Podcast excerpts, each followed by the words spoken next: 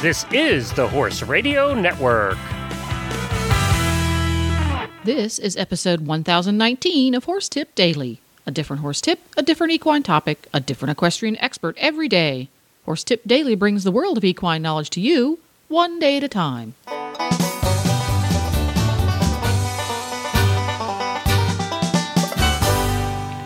Greetings, horse people. Coach Jen here, and thanks for tuning in to Horse Tip Daily. Today's tip is an excerpt from the Dressage Radio Show. Show co hosts Reese Koffler Stanfield and Phil Parkes talk about the 10 meter circle, why it's important, and what makes for a good one. And we'll get right to our tip after this important message from equestriancollections.com. Greetings, everybody. Coach Jen here, and I'm with Debbie from Equestrian Collections, and she's got the much anticipated Equestrian Collections product of the week. Um, this week, I'm going to be featuring an old friend with a new twist. Well, new to me anyway. This is the Irideon Synergy Tights. Now, I've talked about the Synergy breeches before, about how comfortable they are. They are a blend that Irideon has come out with and came out with that, that has some pieces of these breeches are cadence and some are the material that they use, and they put it all together in one. And that's great. But what they've added, and, and it, they've had it for a while, but I just got some. And so, you know, I never feature anything that either I haven't used or somebody that I know has used. And I'm telling you, this is the most comfortable top I have ever seen. they're like yoga pants, only they're riding. They have a top that is very, very soft, and it comes in different colors. And it's, um, it's like, it's like the breeches are their mid-rise, but these uh, this top can either make them a little bit higher or you can fold it over. But what it is, it's the most comfortable tight I have ever had on, and very very stylish looking because you can get it with the colors on the top. It's called a contrast waistband. Um, these these you can just not even beat these tights for comfort and style and um, and just they're just wonderful. So I know all of your listeners know about Irideon and how wonderful that brand is in, in their breeches and tights. They're probably familiar with the synergy, but I don't know if they're uh, they're comfortable or know about the ones with the uh, with the the waistband. So take a look at the Irideon Synergy tights on our website. They're not too expensive. Some of the Irideon breeches are much more expensive, um, and they're worth it. But these are a little bit less expensive, and there are some closeouts and some of the older colors still available. So take a look at those. I think you're going to really, really, really enjoy them. They're they're very stretchy. All of the Irideon stuff is very stretchy, so it it, it covers a multitude of sins. Irideon Synergy Tights. They're available for ladies and children. Check them out today at equestriancollections.com.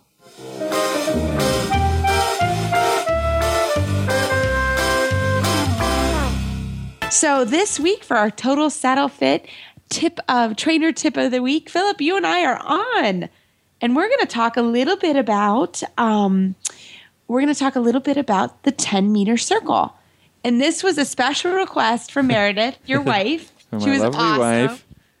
She came on with adds this her two cents and says you should guys should do a tip on the 10 meter circle because it occurs in how many levels?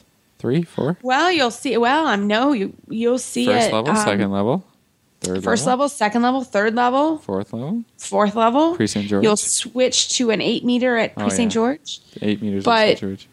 You're going to see it a lot. You see that circle a lot. And, and I will be honest, when I scribed for the young riders this summer um, in the Prix St. George, you ride shoulder in, then an eight meter circle, and half pass.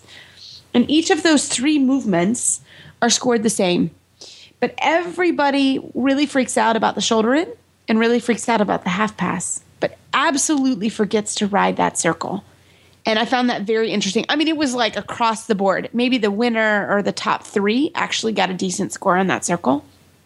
Um, but you know, uh, talking about the ten meter circle, you also you need it. it- basically, the first step of a ten meter circle is shoulder in. The last step of a ten meter circle is haunches in. So Every single are corner is a is a quarter of a 10 meter circle Yep, I was just going to say until it becomes eight until it you know until it gets eight and then maybe six. But I mean, it's the basis for almost everything that we do from second level up.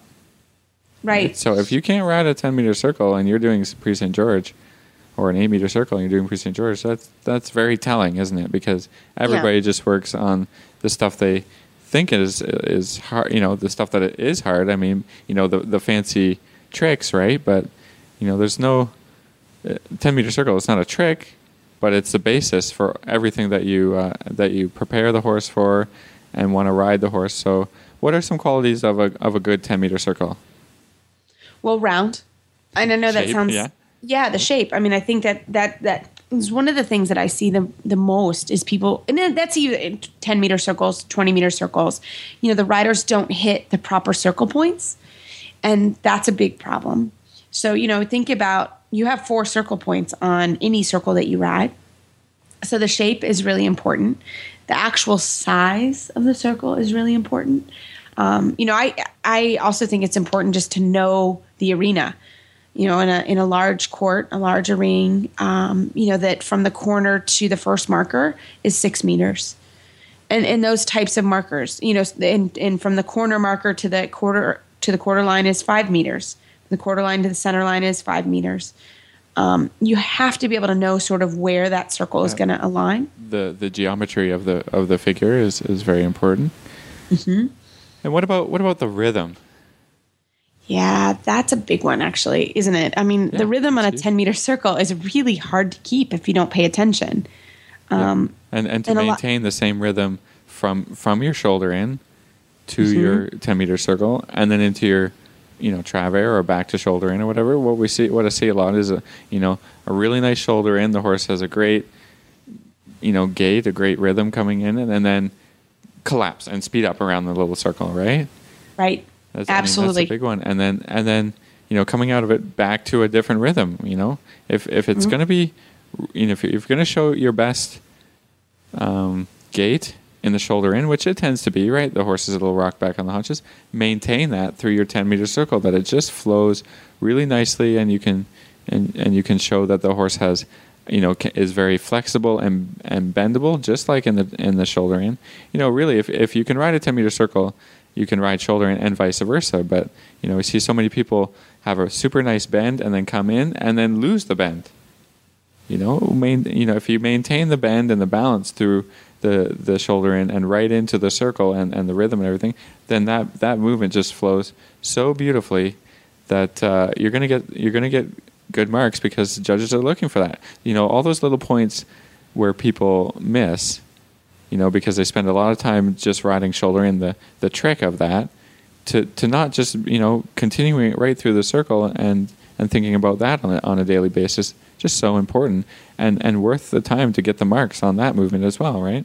They're both worth worth, worth the same thing. You know hopefully you've been riding 10 meter circles a lot longer than you've been riding that perfect shoulder in.